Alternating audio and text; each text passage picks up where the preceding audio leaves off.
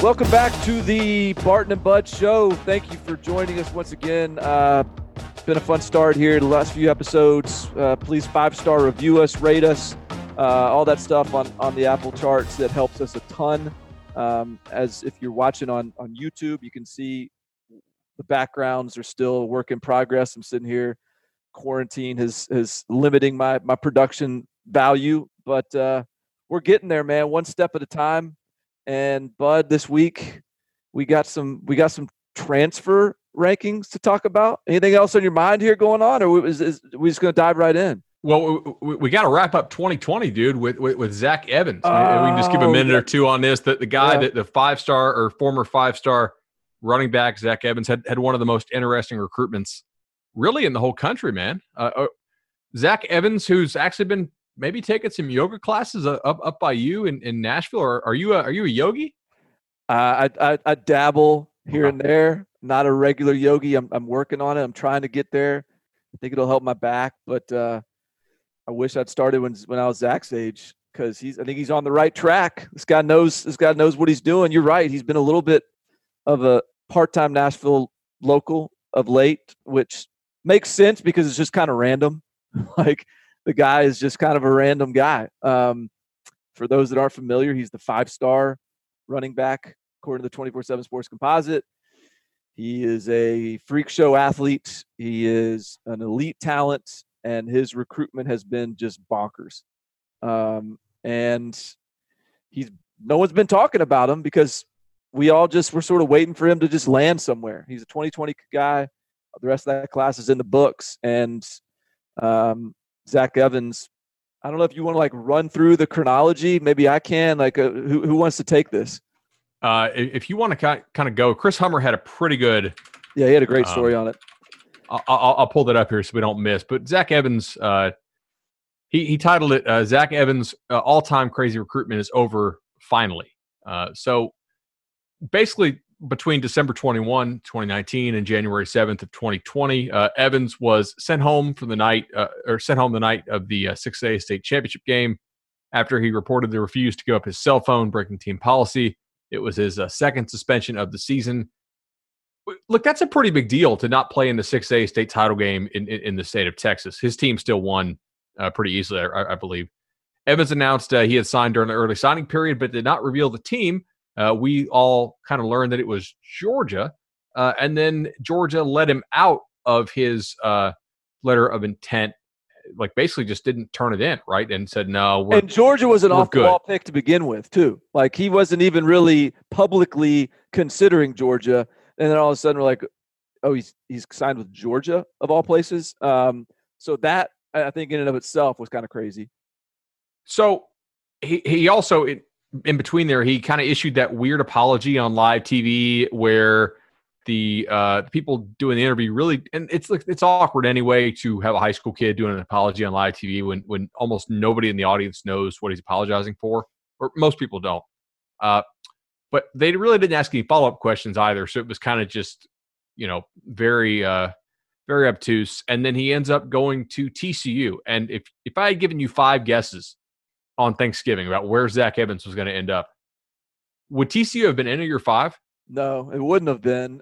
Now, I will say if you'd given me five guesses in April where he had landed, I didn't even know TCU was in the mix, but I might have just guessed them. Like, because the, the thing about Zach Evans is he's every time you talk to someone in the know about his recruitment, there was always some t- random new team that was now the one he was favoring or was the one he wanted to visit. And so it was totally unpredictable the way this recruitment would go. But after signing day, Texas A&M would have made a lot of sense for, for Zach Evans for a lot of reasons. But at, at some point they filled up. I can't remember if it was before or after signing day they filled up. But ultimately they didn't have a spot for him. Some of the other programs, uh, you know, Georgia had sort of moved on after the the issues they had had um, behind the scenes. LSU had basically moved on after he was perceived to be a favorite to land at LSU late in the process. Texas, I don't I don't know how much Texas pursued or if they had a scholarship available, but that never was really seeming to to connect. Uh, and so there at, at, some point it was just sort of like, well, where where can he land? Who's even who even has a spot for him? Who's who's held out uh, available to take him, and it always made sense that he lands somewhere back in the state of Texas. Uh, so, I, so I didn't I didn't have a, a beat on this. I didn't know TCU was was sort of positioning to land him, but in retrospect, like it does make sense. He's going back to to, to Texas. Uh, it's it's it's a program that has taken some chances on guys in the past and, and it's panned out. And this is a kid that, as as flaky as he is, um, that's really ultimately what it is. It's a it's sort of a flakiness to him. There, I don't think anyone necessarily thinks he is a bad kid. He's not a very focused kid, and he is someone that the knock, if anything, has just been sort of this: how much does he love football? So if Gary Patterson and that crowd can get him focused, motivated, keep him on track, he is the most talented running back in this class and one of the more talented running backs we'll see in any class. And so it's going to be fascinating to see what the uh, what the outcome here is. If running back still mattered in the NFL as far as the draft, like if this was 10 years ago, he's a no doubt five star for us. I, I think even with the, the, the behavioral stuff and sort of the not, not I don't want to say behavioral stuff because I don't want to imply he's bad kid, but just if he had his head screwed on a little straight, a little more focus uh, consistently, I think he probably still could have been a five star for us. But with those combinations of things, right? We we we really want to project our our five stars to be first round picks. And I mean, Edwards-Helaire was was barely a first rounder this year. We've had some recent years with with, with no backs. We, we've seen the trends. That combined with him maybe not always loving football that much leads him to be our, our 33rd rated player in the top 24 7. So basically, the first guy out for us. Like, despite all that, we still love this kid's game. I mean, he's his, I think his stop start relative to his size. I mean, he's probably what, 210? He's, he's a thick dude. He, he can run through arm tackles. He can catch the ball some. I, when he plays, he plays hard, man. Like, like he, if TCU gets him on the field consistently, I don't think there's another back on that roster who starts over him unless he just can't pass protect at all or something like that. Because natural ability wise, I mean, he, he's the guy in that 2020 class running back. Yeah, I mean, the, and the production is is there. You know, he averaged, I think, you know, over 12 yards a carry or something, uh, pretty absurd. Um, played at a high level, uh, big games. But look, he's been suspended a few times. He's been, um, you know, he's he's missed one semifinals. I think he missed like the first half for a, taking his ACTs or you know just a lot of just weird stuff like that. That look, you, you know, we just kind of got to see how it plays out. But um, certainly a, a big get for TCU, and probably in a lot of ways, it's sort of like what do they have to lose? Like why not take him? Uh, if it doesn't work out, it doesn't work out. But if it does, this is the type of back, the type of talent that doesn't often commit to to TCU. Um, and and they uh, they lose Darius Anderson and Sewo Olonilua, two really good backs in this class. So the the opportunity is certainly there. Um, so I'm kind of excited. Like, frankly, like I'm kind of excited that's where he landed because it could work out. I think there's a lot of places he could have landed where didn't really make a lot of sense. Um, this one does in terms of the opportunity there, the coaching staff there, and uh, and and the talent. So, you know, let's let's see uh, let's see if he gets out on the field next fall. Absolutely. So uh, the other thing, big thing we had this week, as you mentioned, was our transfer rating. So this is something we've been working on for, for several months here. 24 7 Sports has the transfer portal where you can go in and, and see how everybody's rated. Uh, as of right now, we have 166 guys with ratings. I, I imagine, given all, all the requests the team sites hit me up with uh, yesterday, that we'll probably be to 200. I don't know, w- within a month or so. Uh, it's just kind of a neat thing we, we wanted to be sure to keep our grades uh, on the same scale that we use to grade recruits, right? So, you know, and and with that, we didn't give out a whole lot of four and five stars.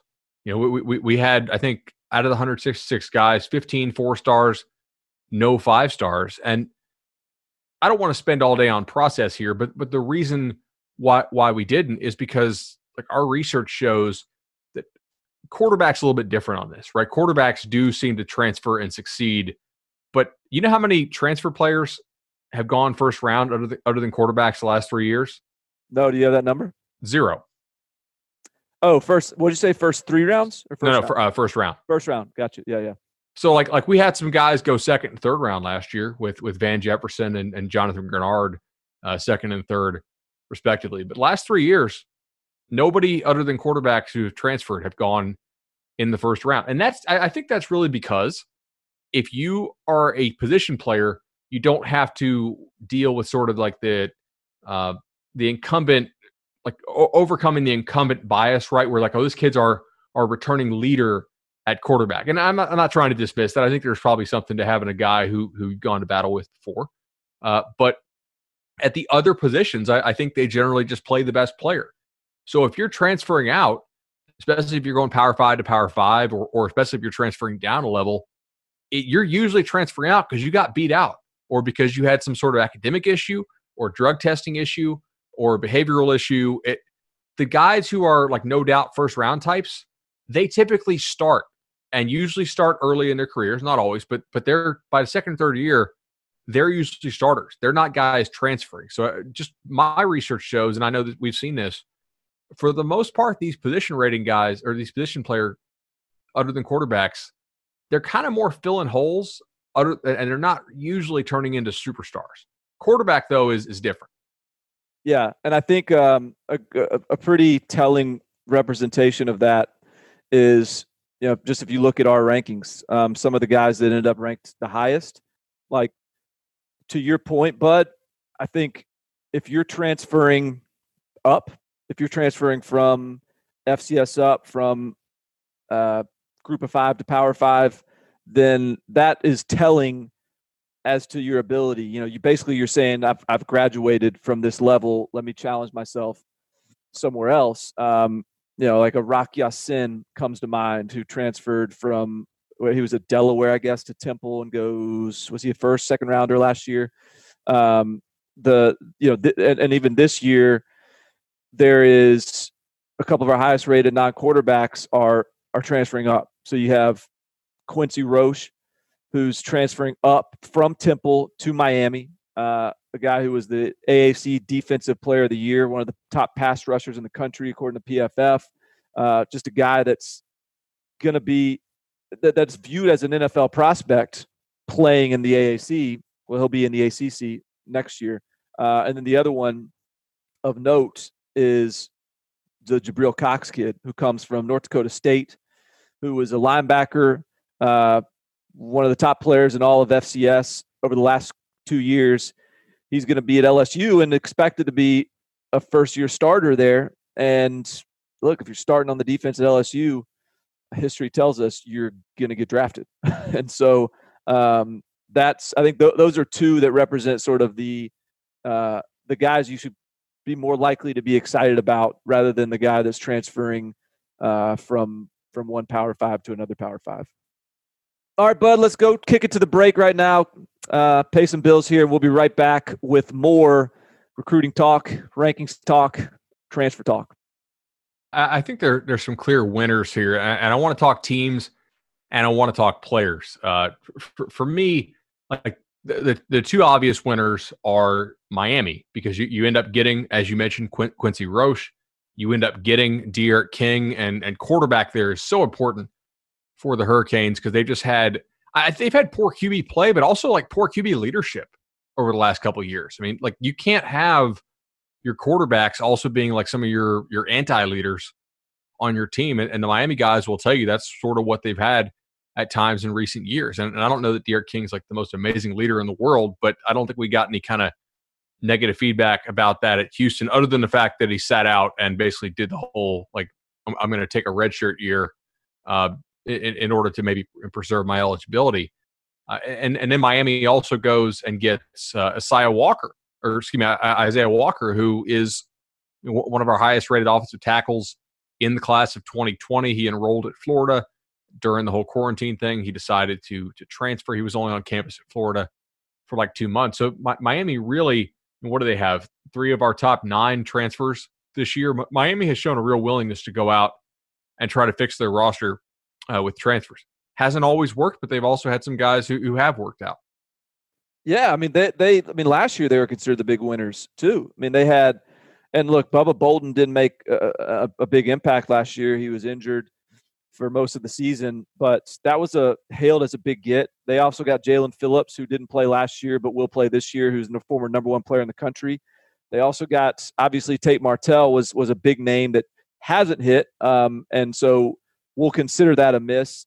But but still, at the time, like that was that was sort of a hyped pickup. And then the probably the, the most impactful pickup they've gotten so far from the transfer market was also last year. They got KJ Osborn from uh, uh, from Buffalo in the MAC, and uh, he got drafted, did he not? Uh, yeah, I believe so, he did. So that that's you know, I mean, t- talk about not only being aggressive but being successful in it. Like if if if Jaelan Phillips and Bubba Bolden have good seasons this year, if Quincy Roche and uh, and D'Eriq King have good seasons this year, and then if Isaiah Walker turns into a good player, that's five like really big time transfers in two years. Um, I guess six if you're going to throw in KJ Osborn too from last year's team. But um, I mean that's a that's that's a heavy lift. I mean that's that's getting after it in the transfer market. Uh, I'm not sure what Miami's selling to get all these guys to to to come to Coral Coral Gables, but um, uh, man, I mean that's that's impressive. Playing time in warm weather, man. That's right. Got got to be it. It ain't bad. Uh, staying in the Sunshine State, I also think Florida uh, did a really good job. And I, I kind of got the full Barton Simmons experience yesterday on the Florida board, uh, where, where, where you know, the rankings come out. And then I, I got to be you on, on this since I kind of managed these. And uh, I was told that I was, I was pretty dumb. And it, given that Dan Mullen has such experience developing these transfer sample set kind of minimum, but we're, we're going to ignore that if we're a Gators fan. Uh, I thought that we were pretty kind in, in, our ratings to Florida. Florida has three of the what top 31 or 30 guys here. They have Brenton Cox, who we, we put a 91 grade on. Uh, I, I, think similar grade to what we gave Jonathan Greenard last year, who ended up being a, a, a third round pick. Uh, and then also guys like like Lorenzo Lingard and uh, and Justin Shorter, two dudes who like, they were basically rated super highly out of high school uh, due to some really nice athletic ability and they weren't able to make any kind of impact or see the field uh, in, in Lingard's case due to injury in their first two years at, at Penn State and Miami, respectively. But we still put 88s on them, which which basically has them both as as top 30 transfers for us. So that gives Florida three of, of the top 30. Um, but I, I think that also speaks to yes, we we have to downgrade these guys if they don't do anything in their in their first two years at all. Otherwise, it, it doesn't I don't think we're staying true to our rankings and true to what the data on transfers tells us. Now, Dan Mullen does have a great track record of developing transfers based on like a two-year sample set at Florida. I'll, we got to give him that, but still, I think these are these are a really nice haul for Florida. Even if one of the two hits plus Cox, they're going to be really happy. Yeah, um, I'll I'll come to your to your defense here, bud. I mean, look, I, the I think first of all, they're high three star guys, so we still think they're good players. Like that's that's always the disclaimer you have to throw out there. Um, three star is not is not a bum. Three star is a good player, and so uh, I think the the difference between where they're ranked in high school versus where they're ranked now is probably the thing that's hard to, to grasp because Justin Shorter in particular, you know, he was a five star guy for us. Um, he was our number one receiver. He was a big, athletic target who, when we saw in person, was outstanding. But Justin Shorter, a he dealt with some issues at, at Penn State, so let's let's I'll excuse him there to a degree because it, he just wasn't able to get going as quickly as he would like. And I think he got behind the eight ball at that point, like started pressing, maybe started started you know feeling like he was underachieving, and and and that I think got in his head a little bit. Um, but when he was on the field, we didn't like the confidence wasn't there the ball skills weren't there the ball tracking wasn't there and so hey in in in his defense or in the defense of the florida fans that didn't think he was ranked high enough maybe a change of scenery is exactly what he needs fresh start um you know new clock starts and and let's just let's just see what he can do um i think more likely what he's shown to us at this point is just that he's a good player a, a really physically talented kid, and he's going to catch. He's got a chance to catch a lot of passes at Florida, but unless you're improving your ball tracking skills and your consistency at receiver, like that's not. It's just you know he, he is what he is. He is what we've seen in college, and so he's going to be a really interesting one to watch. Um, you know, I I'd love for him to to figure it all out and make our five star ranking out of high school look right. Uh, but I think you know, at this point, like that's what we were talking about earlier, is we shouldn't get overly excited about big name transfers who have who are leaving one school because they didn't live up to the big name potential. Um, let's let them earn that at a new spot. Um, and so you know that's that's ultimately kind of the guys to value in this setting. Um, you know, like the uh, in, in terms of non-quarterback guys that we did rank high that that you know we think have a chance to to make an impact. I mean, Brenton Cox certainly is one. Khalil Herbert was an interesting one. Only played one game, I want to say, last year for Kansas. Became really highly regarded. We got really good feedback on him. Uh, he's a running back that's transferred to Virginia Tech, and that that's the type of guy that look if it hits, um, that could be a really nice gift for Virginia Tech because we're to hit the mailbag a little bit later. But you know, Justin Fuentes doesn't. Justin Fuente doesn't bring in like the sexiest recruiting classes, but they're resourceful in the way they they find guys. And Khalil Herbert seems to be a, a really good find. Indeed. In fact, I think he was our, our top rated running back, uh, just just barely. There was a lot of running backs we had in that sort of 88 to 90 range. Um, I, I think there's a couple quarterbacks to get to get excited about yeah as well here. I mean, JT Daniels, this was sort of a, a, a tough eval for for Barton and, and, I, right? So came as the number three quarterback in the class of 2018, uh, right, which was the Trevor Lawrence Justin Fields class because he reclassified into that class. He almost certainly would have been the number one QB if he had stayed in the class of 2019. Uh, but but instead he, he moved up a year. He plays and has sort of a so-so true freshman year uh, at USC, a, a, year that was pretty tumultuous for the Trojans. Uh, then last year, was it the first game that he hurt himself in?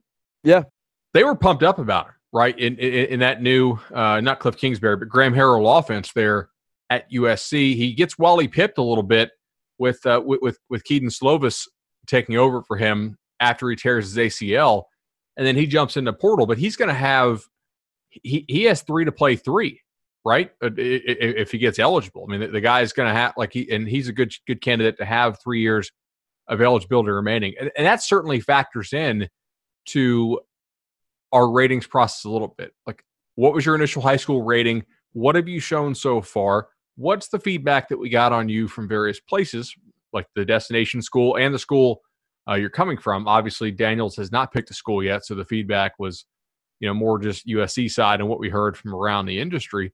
Uh, but also, how much time do you have left to realize your potential?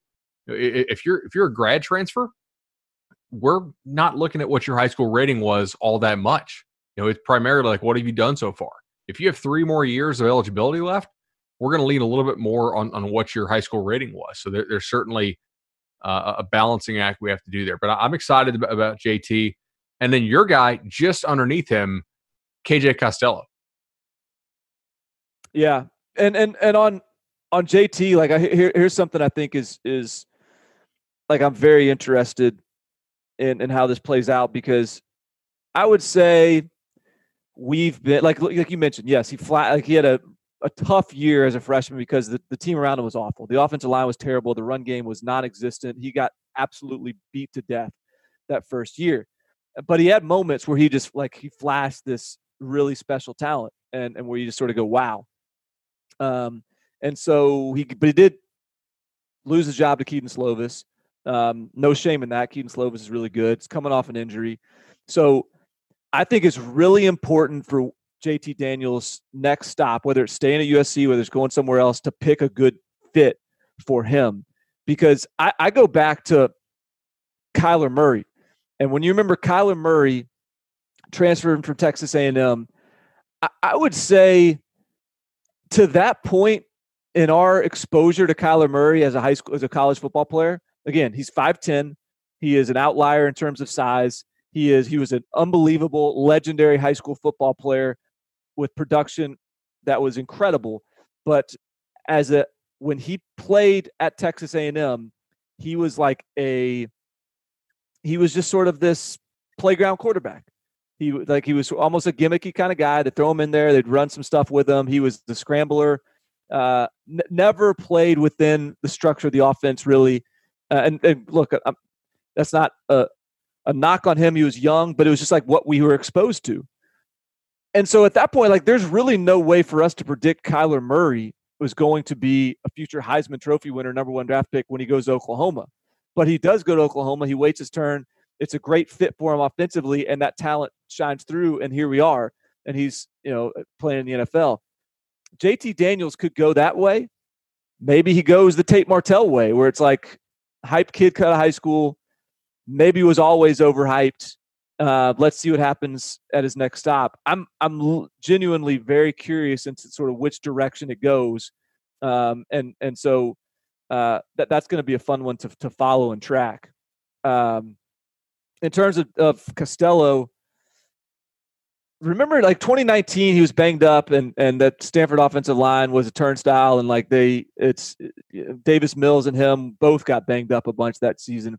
Uh, 2018 though, he had a top 25 like passer rating, top I think he was top 25 in the country in terms of um, uh, production at the quarterback position, total offense, something like that. You know, they he was the best quarterback probably in the Pac-12. That was, I guess, that was Gardner Minshew's year, so maybe I wouldn't go that far. But he was, he some numbers would have borne out that he was the best quarterback in the Pac-12.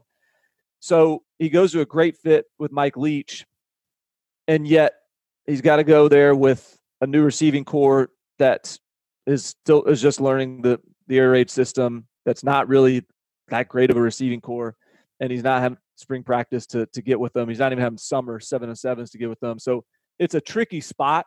But I think why KJ Costello to me is a very like important transfer is because Washington State doesn't have any. I'm sorry, Mississippi State doesn't have anyone else on that roster that's really capable of running the air raid unless you're going to go with like a true freshman. Um, you know, the the Garrett Shrader kid is like a fun quarterback, but he's a scrambler. He's a athlete. He is a wind up and throw guy. He's not a natural thrower. Um, Keytaon Thompson another one of my, maybe my favorite transfer of the entire cycle uh, is is sort of the same way, just not a fit for an air raid. So it was critical to even have a chance to get a guy like KJ Costello. So I thought that was a huge gift for Mississippi State, and yet I, don't know what to predict in terms of how successful it will be. But uh, Keytaon Thompson, I think you and I both agree, is like going to be a dude at Virginia. Oh, there's no doubt. I, I think that the fit of of Keytaon there is it's just perfect. I mean, like, could you go out and find another player who was as similar to the guy who you just lost? I mean, eh, they're they're pretty similar. Now, I don't know if Thompson quite has the same like break tackle ability. You know, like, like just the the power and and I don't know. He's a big dude now. He is. The guy UVA was so hard to sack, man. Like like yeah. e- even against the better defenses they played, uh, like e- even when they played Clemson or you know, w- w- when they played Florida, like UVA's offensive line was was not that great, and the defensive line would would get through pretty quickly, and then he would just pull some Houdini stuff, and then sometimes it was just like get off me, you know, and, and like and then all of a sudden he'd scramble and find some guy open, and sometimes he'd even throw it to him accurately, which was which was a plus, and uh, like this is a great fit, I I, I think for for Keytaon. So, uh, good fit into Mississippi State with Costello good fit out. Um, you know, we are we're, we're coming up here on about half an hour. Uh, there's there's a couple more things I want to get to, and then just want to tease this for y'all. On Friday, we're going to be back with a special listener mailbag episode. So uh, I want to talk real quickly. We already mentioned Khalil Herbert. Is there anybody else that you want to discuss as far as offensive guys, non-quarterback edition? Uh, I, I wrote about Kenny Yeboah, who is uh, another Temple transfer. Man, Temple, like tip of the like, you have to take your hat off to Matt Rhule. and and you have to be willing to learn from Matt Rhule's approach because in all I, am right now currently I'm, I'm I'm studying which programs have been developing and, and producing the best by position in the NFL, like as relates to the NFL draft over the last five years. So like recent history. And Temple keeps on popping up. And all these guys, most of these guys, a, a lot of them were recruited under Matt Rhule. Kenny Yeboah is is the latest guy that Matt Rhule dug up, um, who was like a receiver that they recruited to play tight end. And he ha- he's not been overly productive at, at Temple, so you're not going to be in awe of his stats, but he's gotten really good reviews early on from Ole Miss folks, uh, and coming from a coming into an offense that really hasn't utilized the tight end in a few years, he's got a chance. I mean, the, keep in mind, Lane Kiffin just got done producing Harrison Bryant, who's an NFL tight end at FAU. They're going to probably utilize and lean on a tight end more. I think Kenny Yeboah is a guy that that you could see have a little bit of a breakout season um, at, at Ole Miss. So so he's one that I'm excited about. Um, and then offensively too, I, I would probably a, guy that I've always sort of been impressed with back to high school is Coy Cronk at Indiana, who transferred to Iowa, who I think is going to be have a chance to start there. And then if, if Cade Mays is, is eligible, uh, Cade Mays is probably one of the best offensive returning offensive lineman in the SEC, going from Georgia to Tennessee, SEC East transfer. Um, I, you know that that could really solidify Tennessee's offensive line as they've started to build it from hey let's let's like try to get this program moving in the right direction like let's see if we can recruit some some line of scrimmage athletes now all of a sudden in year three under Jeremy Pruitt if Cade Mays is playing along with Trey Smith um, Darnell Wright Wanya Morris and uh, and Brandon Kennedy I think is that is that who their their starting center is um, anyways, that that that's so, that, yeah. that that turns into a really uh like a like a one of the better units in the SEC potentially if those freshmen have continued to evolve. So I'm going to hit you with this. Uh, we, we, we kind of save this for last. We, we, we know we have a lot of diehards listen to the show. We also know we like have a little more casual guys who want to hear more more player breakdown. Transfers are not slowing down, right? We're we're, we're having more and more transfers every year it seems, thanks to the transfer portal. Beginning in 2021, we think we will have transfer like immediate eligibility transfer because that, that vote's probably going to pass in, in May. And, and, even though it won't go into, into effect for the 2020 season, for the 21 season, it, it likely will.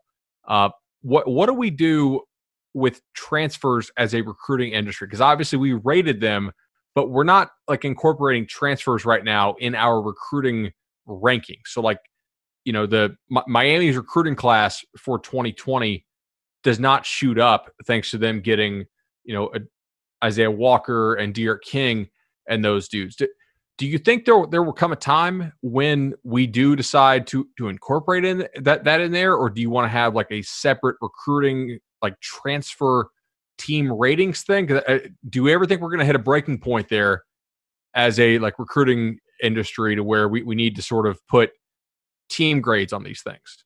No, I think we're getting there. Yeah, I think it's, it's uh, maybe we do two separate rankings: a team ranking from your of your recruiting class and a team ranking including your transfer class. But look, the reality is transfers are becoming a central piece of recruiting strategy in every department in America. Now, maybe not in Clemson, who doesn't who doesn't go out and get transfers, but 129 other teams pretty much. Uh, it's it's huge, and they there is a you know starting to be within recruiting departments guys that are really devoted. Their job is devoted to monitoring the transfer market, to recruiting the transfer market, and so um, because of the more liberal um, opportunities for guys to to to be immediately eligible, the impending legislation that seems like it's trending towards guys being immediately eligible, like it's just going to be a much more central piece of the equation. So yeah, like it would be silly of us not to treat it as like that. And um, I, I think it's uh, it, it's it's heading in that direction for sure. I, I think it makes a lot of sense, you know, and the fans certainly want it, but we have to do it in the right way. And you also have a timing issue, right? Like like these guys who are quote unquote transferring to new schools right now they can still flip really at any time until they enroll. They don't actually sign anything. This happened to Gardner Minshew. Gardner Minshew committed to um, yeah. He committed to Alabama. He was going to be the backup at Alabama and just be a coach for the rest of his career. like he had decided, he was basically signing up and saying, "Look, I know I'm not going to start. I'm going to start my coaching career now." And then he flipped to Washington State. One hundred percent. I think if we do integrate it, what we would have to do is okay, uh, on National Signing Day, here are your high school recruiting rankings. And then, you know, on August 1, all right, guys, well, this is kind of anticlimactic, but now we have a good feel for where everybody is enrolled at. Maybe we have our combined high school and transfer ratings. I'm not promising that this year. That's probably something that we that if we were to do it, maybe we do it for 21. But I think it's an interesting conversation to have uh, because you, you, we do get a lot of fans tweeting us and saying, "Hey, like, how come you don't include all these transfers in our team rating score for recruiting? Like, we save those scholarships, and, and they have a, a, point to a point, but uh, it's it's certainly not not the full picture." Um, if you if you include them either, because you have to make sure that your your transfer ratings are good as well. All right, hey guys, really appreciate you listening to the Barton and Bud show. What we're going to do now is uh, cut this one short, and we're going to go ahead and ask y'all to give us five star ratings and reviews. Uh, and then on Friday, we're going to come back and hit you with our listener appreciation mailbag episode because y'all got us over those 247 uh, five star ratings and reviews.